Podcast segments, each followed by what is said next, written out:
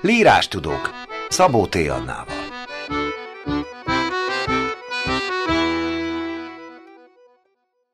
Üdvözlöm a hallgatókat, ez a Lírástudók, a Líra könyv és a Fidélió két hetente, szerdán este fél nyolckor jelentkező irodalmi podcastja, változatos könyvajánlókkal és elmélyült beszélgetésekkel. Szabó T. Anna vagyok, a műsor szerkesztője, beszélgetőtársam Gyürke Kata. A mai adásban Fullajtár Andreával beszélgetünk Iréne Szólá Énekelek Stáncot jár a hegy című könyvéről, amit a magvető adott ki. Farkas Anna és Pintér József tervezte a gyönyörű borítót, ezt muszáj hozzátennem. Előtte még könyvújdonságokat ajánlunk.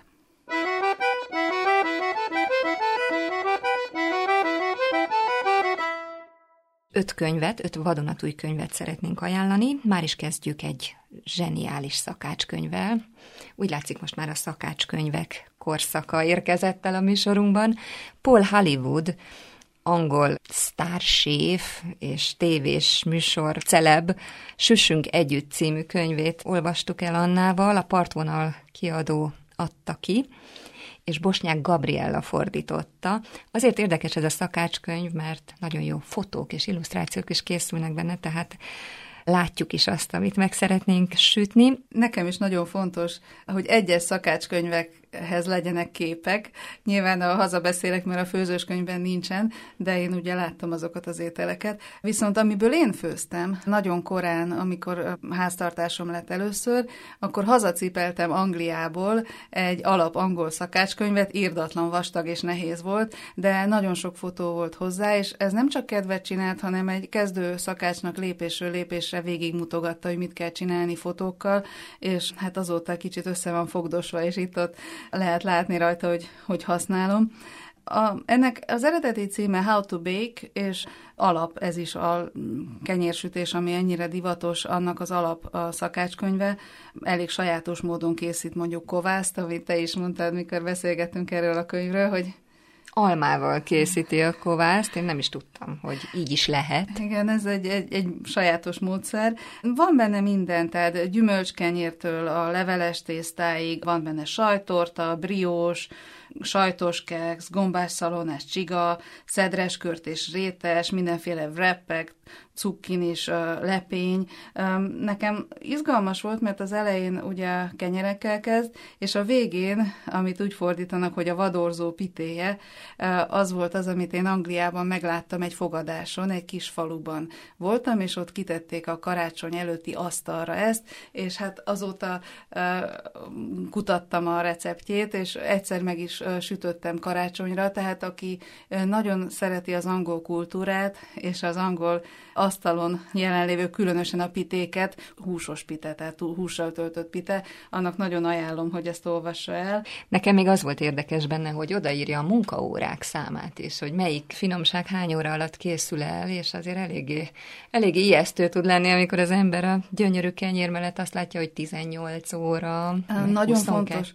Igen, nagyon külön kiemeli ebben az előszóban. Tehát ez tulajdonképpen ő nem líraian ír, vagy nem akar kedvet csinálni, ő egy szakember, egy profi, egy mester, aki tulajdonképpen csak megmutatja, csináld, azt mondja, hogy mellettünk áll a konyhában, de az időt valóban, amit mondasz, nagyon fontosnak tartja, azt mondja, hogy nem lehet jó kenyeret készíteni úgy, hogy kisporolod az időt. Tehát a rohanó világ az nem a kenyerek világa, akkor el fogjuk rontani. Nagyon fontosnak tartja a jó alapanyagokat, hát amit megad, az ugye Angliában elérhető alapanyagok, de Magyarországon is behelyettesíthető bármivel. Az a lényeg, hogy jó liszt és idő. Úgyhogy ezt megfogadjuk.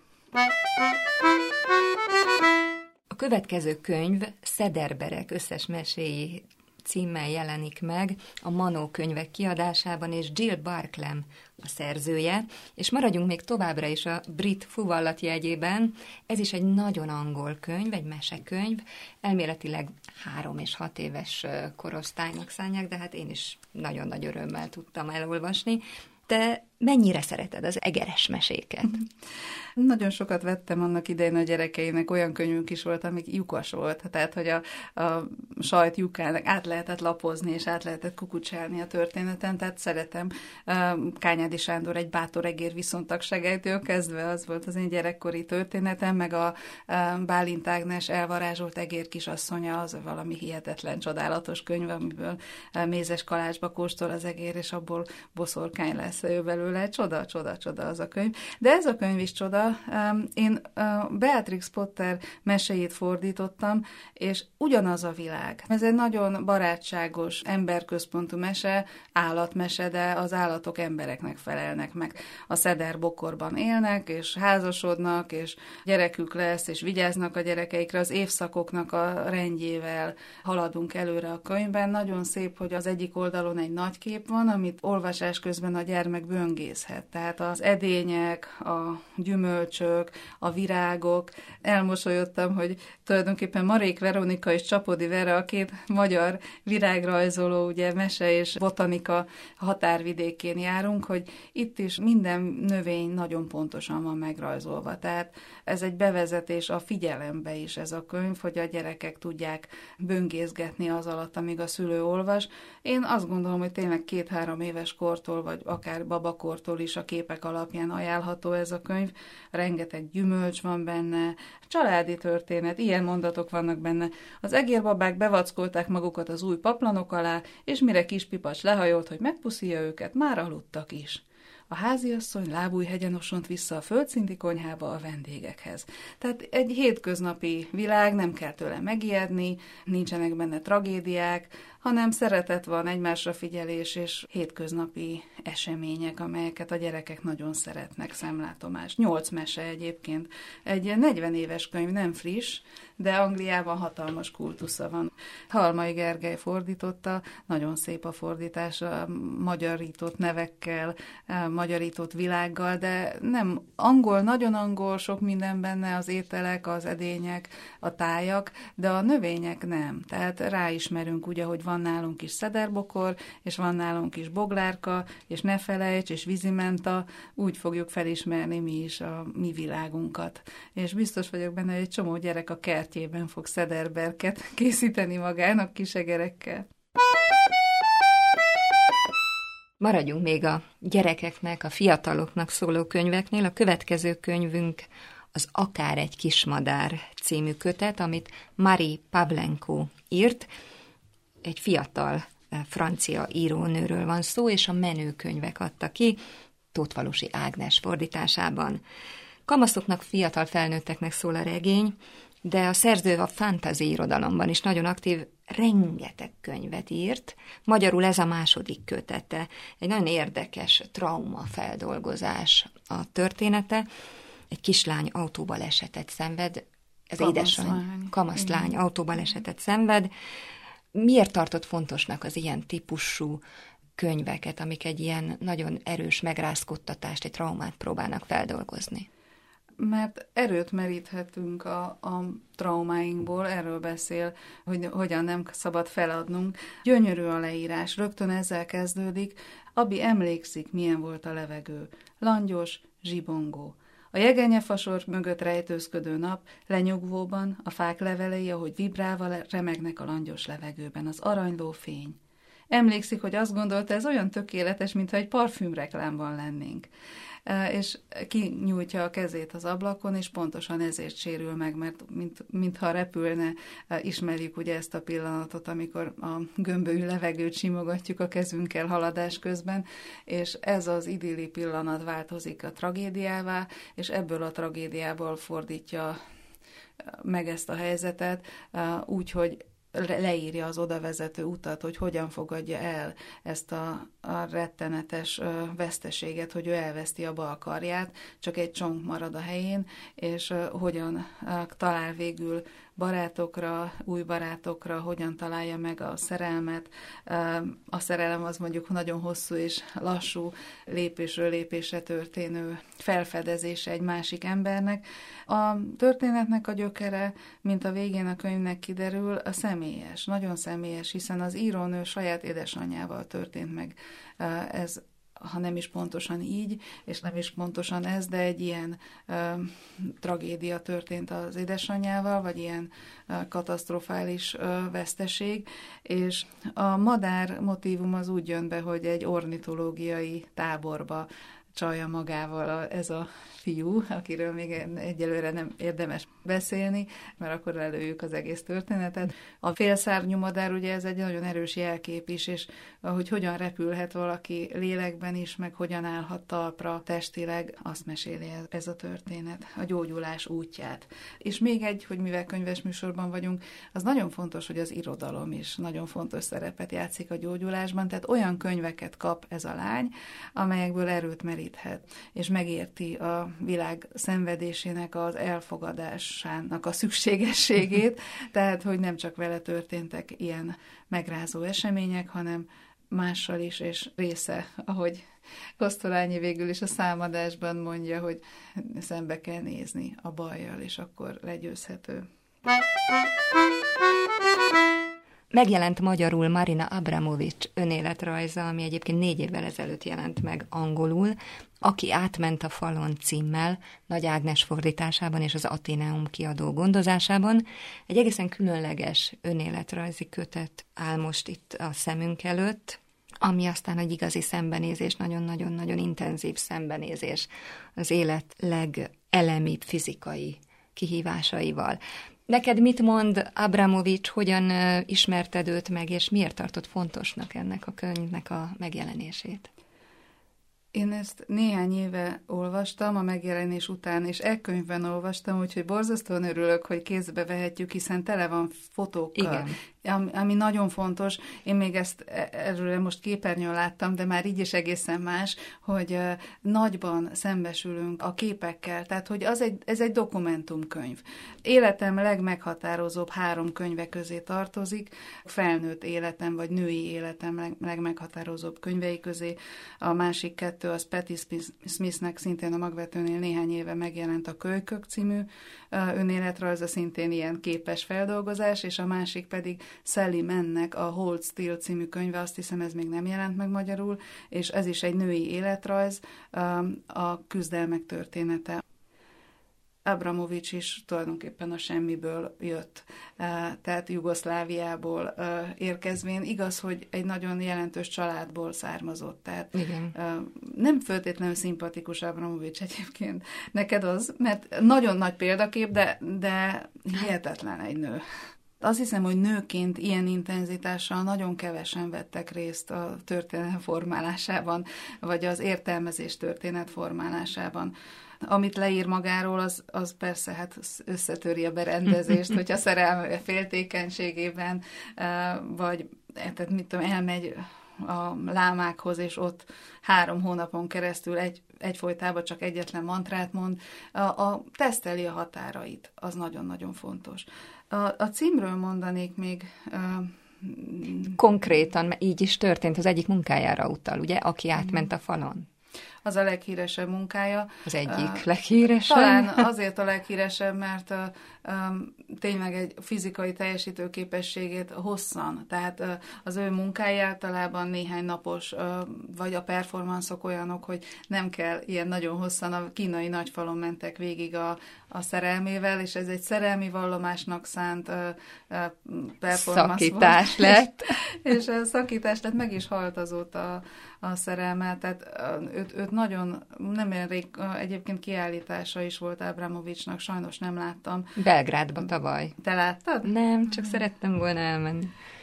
De tulajdonképpen aki Abramovicsra kíváncsi, és ki ne lenne kíváncsi Abramovicsra, az ebből a könyvből elég intenzív képet kap a személyiségéről, attól, hogy arról is, hogy miért ilyen nagyon vonzó, és tényleg átmegy a falon, tehát nem csak a kínai nagyfalon, hanem valóban ez az az ember, aki neki megy a falnak, és a fal fog betörni, és nem ő fog eltörni.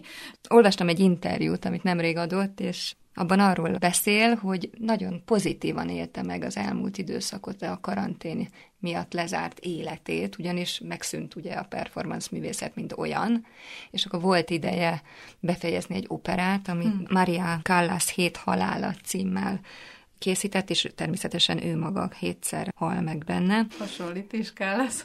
Tényleg, Igen. tényleg, illetve befejezte az első olyan kiterjesztett valóságon alapuló videó munkáját, amit el is tudott adni a Christie's-nek, és ez is egy nagyon nagy fegyverténynek könyveli el a pályáján, ugyanis ez egy örök probléma számára, hogy hogyan lehet dokumentálni a performance művészetet, hogyan, hogyan marad meg az utókornak.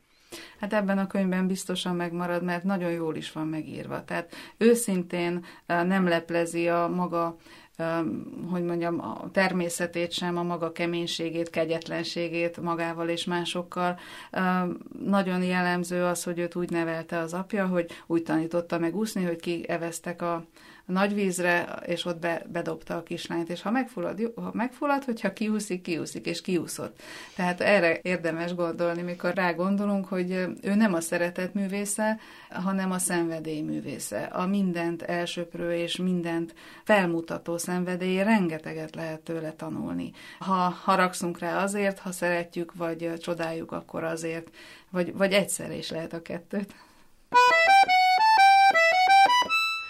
Következő könyvünk szintén a szenvedélyek és a, és a fájdalmak és a félelmek könyve Véres Balaton címmel jelent meg Zajác D. Zoltán első könyve, egy krimi, méghozzá egy retro krimi, és a General Press kiadó adta ki. Nagyon izgalmas egy új szerző bemutatkozása mindig, főleg egy, amikor krimivel indít. Azt mondja magáról a szerző, hogy a gyerekkori álmát váltja most valóra azzal, hogy megírta végre ezt a könyvet. Hát én nagyon örülök ennek a könyvnek, nagyon tetszik is, még nem értem a végére, úgyhogy még hátra van az, hogy mitől olyan izgalmas, mert közben nagyon izgalmas, tehát a gyilkosság, meg mindenen túl vagyok, és most az elkövetőt keresem. Ez a legjobb pillanat a krimiben, mikor az ember egy percig leteszi, és akkor várja, hogy mi fog történni. A könyv az um, 79-ben játszódik, 79 nyarán, e, egyrészt Brüsszelben, ahol indul, mindjárt egy nagy verekedéssel, és hamarosan átkerülünk Tihanyba, e, örvényes e, az Ánkai úttörőtábor a helyszín, ladák és volgák, úttörőtáborban dinamit lép fel, faburkolatú büfék, sztár, macskanyelv, Dunakavics, télifagyi. Szeretni fogják az olvasók, biztos vagyok benne. Én már most megszerettem.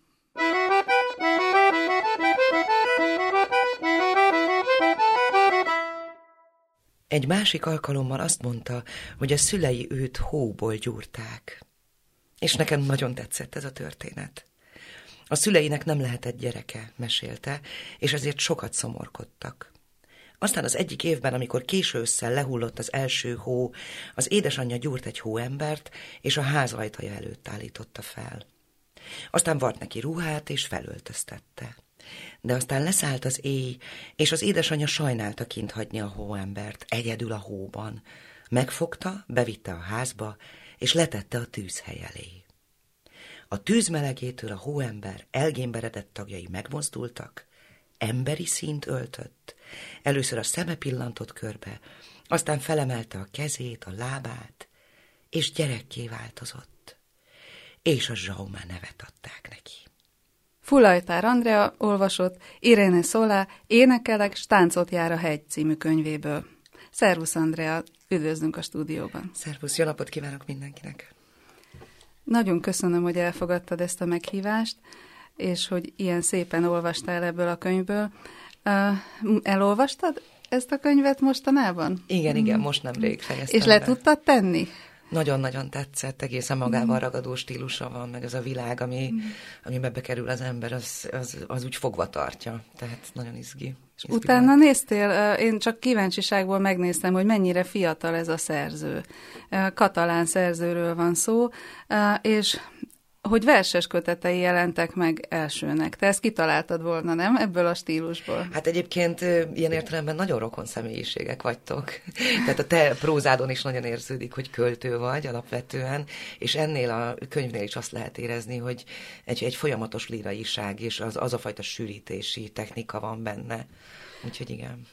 Nagyon örülök, hogy ezt mondod, mert én tulajdonképpen igazolást is kerestem egy kicsit a világban, meg mindenhol, mert a költői prózát az pejoratívan szokták használni, és annyira örülök, hogyha valaki azt mondja, hogy ez nem az. És ilyen bátran nekivágott, belevágott ebbe, de hát a színpadi beszédről például nem szokták pejoratíven mondani Shakespeare-ről, nem mondják, hogy költői, túlságosan költői, hanem ez az előnye. Neked az a tapasztalat, tapasztalatod, hogy működik ez? Tehát nyilván hát az ismert darabok működnek, de hogy a nádasdi fordításra gondolok, hogy egy kicsit lecsavarja a költőiségét, vagy a retorikának, vagy a virágos beszédnek ezt a magaslatait, hogy mondjuk a mai fiatalok, mi, mi már ugye nem vagyok nagyon régen mai fiatalok, vevők erre a költői beszédre? Szerintem ez attól függ, hogy hogyan, hogyan van megközelítve egy-egy ilyen szöveg. Tehát minden szöveget, még egy nádasdi szöveget is lehet nagyon avittan megcsinálni. Tehát itt mindig az, azon múlik, hogy hogyan van kezelve az a, az a szöveg, ami, ami, amivel dolgozik a, a színész, vagy a rendező. De én egy picit azért térnék vissza most a könyvre ennek kapcsán, mert mert nekem ami nagyon tetszett benne az az, hogy, és ez most most uh, iszonyú sokszor merül fel filmeknél is, uh-huh. filmforgatókönyveknél is, hogy ugyanazt a sztorit az összes szereplő szemszögéből látjuk. Elképesztően izgalmas így földolgozni egy, egy történést ennyiféle irányból. Akár Ez drámaiság tulajdonképpen. Abszolút, akár még a kutya szemszögéből is, tehát szuper, és akkor úgy, hogy mindenhez van egy olyan fajta nyelvisége, ami még, még így a fordításon keresztül is érezhetően egy ősi sűrített közlésforma, ez a kettő együtt, ez elképesztő izgalmassá teszi a, a könyvet, és hiába van prózába írva a nagy része, mégis olyan, mint hogyha egy ilyen lorkai világba, vagy egy, nem is tudom, tehát hogy egy, vagy Márkez, tehát, hogy, hogy uh-huh, tehát olyan, uh-huh. olyan világba kerülnénk bele, ami egyszerre álomvilág és egyszerre valóság. És Csak arhaikus. Másik, és arhaikus, uh-huh. abszolút. Igen. Uh, tulajdonképpen erre akarok rákérdezni, hogy uh, avít-e a költőiség, mivel hogy ez egy modern szerző, és azt mondja, hogy nem az. Uh, gondolom akkor színpadon sem avít a költőiség. Nemes Krisztina fordította katalánból ezt a könyvet. Uh, nagyon jó, hogy eredetiből fordítanak, mert nagyon sokszor ugye angol közvetítéssel uh, jönnek a könyvek. Megnyerte az Európai Unió díját uh, a szerző, tehát nagyon sok nyelvre le fogják fordítani. A tanítványaidnak tetszene ez a könyv? Szerintem igen. És el tudod képzelni dramatizálva? Hát filmen mm. leginkább, tehát színe, mm. a, a, erősebben kéne kidolgozni a párbeszédes részeket, ahhoz, hogy színházban jól megéljen, mint drámai anyag, de filmen mindenképpen el tudom képzelni. Hát tulajdonképpen egy filmet láttam végig, amíg olvastam. Eszembe is jutott egyébként egy, hát nem a megfelelője egy film, de egy ilyen archaikus eh, világban játszódik Zsigmond Dezsőnek a Boszorkánykör című filmje. Egyszer eh, én azt hiszem, hogy ezt eh, Máltán láttam egy kertmoziban, egy külföldön láttam, az biztos, és nagyon kíváncsi voltam, hogy mit szólnak a mi csángó világunkhoz külföldön, és értették. És ahol vannak hegyek, mondjuk ez a Pireneusokban játszódik, tehát egy nagyon erősen hegyi világ. Kíváncsi vagyok, hogy te hol tudsz ehhez kapcsolódni, a hegyekhez, a, a magaslati... Én szerelmese vagyok a mm. hegyeknek, tehát és most a, a Covid miatt két, két nyarat is kihagytam, de minden mm. nyáron valamilyen, valamilyen hegyes túrát, az, azt mindenképpen csinálok. Kirándulsz? Tehát, hogy abszolút, egy hosszú... Abszolút, abszolút. Mm. És hát az er, Erdély, Erdélyben a hegyek az nekem egy külön szerelem. De most ö, idén azt tervezzük, hogy esetleg a tátra lesz. Meglátjuk majd, hogy hogy alakul a a Covid helyzet miatt ez az egész, de hogy én nagyon-nagyon hegymánias vagyok, tehát nekem ilyen értelemben is beütött ez a könyv. És ne haragudj, hogy ilyen hülyeséget kérdezek, de hogy ha te felállsz egy csúcsra, vagy a, egy ős evóét nem kiáltasz a mélybe, vagy a fénybe, tehát állandóan ez az a kiálthatnékon van, vagy um, retorizálhatnékon van a hegyen. Volt már ilyen helyzet, hogy kiáltál valahova, és mondtál valamilyen monológot, vagy éneket? Olyan nem volt, hogy, hogy megszólaltam volna, olyan volt, hogy, hogy potyogtak a könnyeim. Csak a annyira, annyira hálás voltam, hogy láthatom, és, és így megfogadtam magamban, hogy megpróbálok olyan színész lenni, hogy visszaadjam a világnak ezt, a, ezt az érzést, amit ott az ember tapasztal, amikor egyszer csak így körbenéz egy ilyen magaslaton, és, és szembesül azzal, hogy, hogy mi, micsoda kreativitás és micsoda hatalmas energia lakozik a Földön. És ennek a részese tudok lenni azzal, hogy ember vagyok. Igen, egyszerre érzi magát az ember aprónak és nagyon nagynak, amikor a természet, tehát igazából a hegyen, nekem is a hegy a, fontos, tehát ha tehetem, akkor mindig felmegyek. Budaörsön van a kőhegy, ami egy dombocska tulajdonképpen, de mindig oda megyek fel, mikor jó kedvet vagy erőt akarok meríteni, és azt gondolom, hogy ezt a könyvet nagyon sokan már a címéről is felismerik, hogy ez nekik való. Nem csak a hegyi emberek, de ugye ének, tánc, hegy. Együtt. Téged megragadott, mert én rögtön a címét meghallottam, azt mondtam, ez nekem, ez való. Egy, ez érdekes, mert nekem a címből egész más fajta hm. dolog jutott eszembe, mint amennyire... Tehát én azt gondoltam, hogy, hogy sokkal inkább egy tömbből faragott írást fogok olvasni, vagy egy, egy, egy, egy rétűbbet, nem is tudom, hogy mondjam és ehhez képest megdöbbentett a sokszínűsége a könyvnek, tehát hogy hányféle karakter, hányféle sors, tehát hogy egy egész, hogy úgy mondjam, egy egész falunak a, az összes, vagy egy történeten keresztül egy egész falunak szinte az összes szereplője. Egyszer Lénye, csak, nem csak igen, ember, igen, ugye? egyszer csak mm. ott van a könyvlapjain. Mm. És még azt is hozzátenném, hogy hogy ami nekem iszonyú fontos, és ebben a könyvben is nagyon tetten érhető, hogy van egy sztereotípiánk a hegyi emberekről, hogy ők zárkózottak, hogy náluk másképp telik az idő, hogy sokkal mélyebben él, élnek meg érzelmeket, és ezáltal nehezebben felejtenek, vagy mélyebben raktározódik el bennük a múlt, és ez vonatkozik a, a közös múltra, tehát a közösség múltjára éppen úgy, mint a saját személyes múltjukra, és olyan ö, hogy is mondjam, tapintható ebben a könyvben a közös emlékezetnek ez a, ez a százféle lenyomata a különböző szereplőkben. Tehát, hogy mennyire másképp őrzi a saját múltját, meg a szülei múltját egy női szereplő, mennyire másképp őrzi egy férfi szereplő, és mégis újra és újra az, hogy mennyivel mélyebben őrzik, mint egy városi ember, az mindig ott van benne. Tehát a sztereotípia igaz? Tulajdonképpen, vagy Én van azt alapja? gondolom, hogy ennek van alapja, uh-huh. hogy egész egyszerűen másképp állnak a, a tapasztalataikhoz, vagy az élményeikhez másképp állnak a hegyi emberek. Emlékszem, hogy uh, tulajdonképpen veszekedtem az egyetemen, amikor Bodor Ádámról beszélgettünk uh, szemináriumon, és mondtam, hogy de hát ez ilyen. Tehát lehet, hogy nem világít a szeme a kislánynak a sötétben, de a hegyi emberek ilyenek. Az egész hegy ilyen. Uh, és van neki egy, most csak eszembe jutott, tulajdonképpen nem vonatkozik erre a könyvre, de a magyar hegyi irodalomra igen. Van egy nagyon szép novellája, nagyon rövid, az a címe, hogy milyen is egy hágó. És tulajdonképpen arról szól, hogy egy lány felmegy a hegyre, és ott leül, és végignézi a, a napleme, az egész napot a hágón. És tulajdonképpen ez a könyv, ez a milyen is egy hegy, milyen is egy hegyvidék, amit mondasz az előbb, hogy sokféle szereplő, azok közül én azért kiemelném, és nem azért elsősorban, mert nő a szerző, hanem tényleg a női szál nagyon fontos. Az, hogy egy szülés le van írva ilyen részletesen, ez engem nagyon megragadott téged is? Abszolút, mm. abszolút. Meg ez az egész boszorkányüldözésnek egy másik vetülete, vagy egy, egy teljesen másik olvasata, meg annak a megjelenése, hogy ez, ez, ez hogyan épült be a gyakorlatba a boszorkány élet. Ez nekem nagyon-nagyon izgalmas volt. Tehát így még nem találkoztam vele.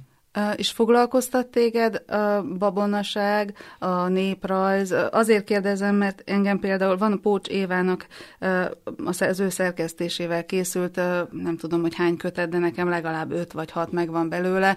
Extázis, álomlátomás, maszk átváltozás, beavatás. Add ide nekem, Ez az a könyv, ami neked kölcsön fogom adni, de soha senkinek nem adom kölcsön, mert ott van az ágyam mellett. Elképesztő, de tényleg oda fogom adni. Csak ez egy ilyen nagy súlyos kötet, Aha úgyhogy egyenként majd, vagy nem tudom. Nagyon izgalmas, és ebben olvastam, képzeld el, hogy egy néprajzos, mert konferencia előadások vannak benne, jó sok, sokféle, és egy néprajzos azt írja, hogy ő a boszorkányokról olvasott és arról ír, de hogyan számoljon el egy olyan élményével, amikor gyerekkorában ő látott boszorkányokat. Ment a nagymamával, és látta a boszorkányokat, és hogy ezt úgy szégyenkezve mondja, mert hát egy néprajzos nem mondhat ilyet. Neked volt ilyen élményed, megmagyarázhatatlan?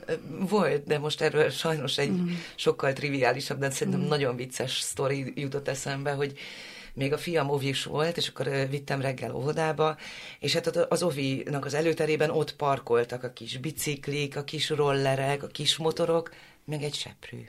Egy kis seprű. És én azt hittem, hogy megzabál. Én nem tudtam, hogy kinek, tehát kinek a kislánya vitte magával, de szerintem ez csodálatos volt, hogy ő azzal meg. Hát ez már a Harry Potter, a Harry Potter korszak volt azért, a, amikor a te fiad óvodába jár, de ez nagyon szép valóban. És ebben egyébként egy pillanatra visszatérek a címre, mert a boszorkányság az egyvetülete a nőiség is, de a költészet. Tehát nekem egyből az jutott eszembe, hogy Vejnem Öjnen uh, szavára megmozdul hegyvölgy, hogy a költészet alkotó erő. A szavakkal teremtesz. És egy színpad az nem is másról szól, mint hogy a szavakkal teremtesz, főleg mondjuk, ha te szoktál hangos könyveket felolvasni? Volt már rá példa, igen. Mert az aztán tényleg a szavaiddal. Abszolút. Egyébként szerettél a fiadnak felolvasni? Tehát persze, van egy ilyen persze. intimitása, igaz? Abszolút, igen, igen. Mhm és hogy, hogy a költészet, mint a szavakkal teremtés, ez hogy működik? Tudom, hogy te is mondtál adiverseket, részt vettél, az érettségire készülőknek készítettétek. Mi a címe? Művészek az otthoni oktatásért? Igen. És Erről, erről beszélsz valamit, hogy verseket hogy olvastatok, a, a szavakkal hogy, teremtés tulajdonképpen? Igen.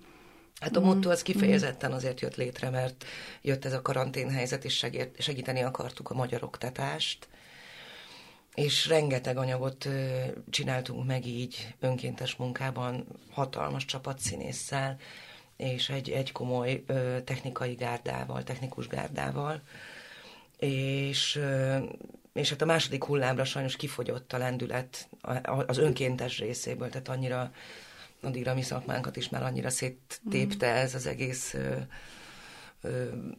Na, mindegy, ebben most nem mennék bele. Igen, az utóbbi de, helyzet. De azért így is, mm. hát ez egy komoly, komoly digitális archívum született ebből a kezdeményezésből. És hát ugye ott annyival nehezebb a dolog, hogy ott kép, kép társul hozzá, tehát amiről te beszélsz, uh-huh. az kifejezetten a hangnak a, a teremtő ereje. Jut eszembe ebben a könyvben, van egy olyan ö, rész, egy rövid rész, ahol a Pireneusok kiemelkedése a földből, az ö, párszavas ö, megfogalmazásban a, a föld erőinek a szavaival és van leírva, és mög, fölé van rajzolva, hogy hogyan emelkedik a, a vízszintesből ki ez a hatalmas hegylánc. Hát az például pont ez, amiről te beszélsz. Mm. Ezt a, az elemi erőt mondták rólad egyébként, hogy átlényegülsz teljesen a színpadon, és azt mondtad, hogy te a színészek, színészet negatív erejéről is írod, vagy a negatív vetületeiről is ereje az. Hát a boszorkányosságáról most én lefordítottam magamnak, hogy a, abból írsz szakmai munkát, szakdolgo, vagy doktori Igen, az, az megfenek lett, uh-huh. és uh, tekintve hát az SFM mostani helyzetét nem is gondolom, hogy én erősködni fogok ezzel a dologgal. De a témáról De szeretnélek kérdezni. A téma az a... nagyon, igen, a téma az nagyon izgalmas. Mm. Tudnélik, ez, ez az egyik legnehezebb oldala a szakmánknak, és a leginkább tabu téma is. Mert, mert vagy az van, hogy úgy, úgy beszélünk a szakmánkról, hogy hát ez ugyanolyan szakma, mint a többi, vagy elkezdjük misztifikálni a színpadi jelenlétet, de a káros hatásairól, vagy a, hogy hívják ezt, tehát amikor, amikor egyszerűen egy színész visszaél a saját energiáival, és nem használja jól őket, vagy nem veszi komolyan, hogy, hogy ez ugyan, ugyan szellemi munka, de nagyon-nagyon komoly fizikai erő kell hozzá, és, és önfegyelem, hogy ezt a pályát hosszú ideig tudja csinálni, akkor ez bizony nagyon komolyan vissza tud ütni az idegrendszerére. Uh-huh.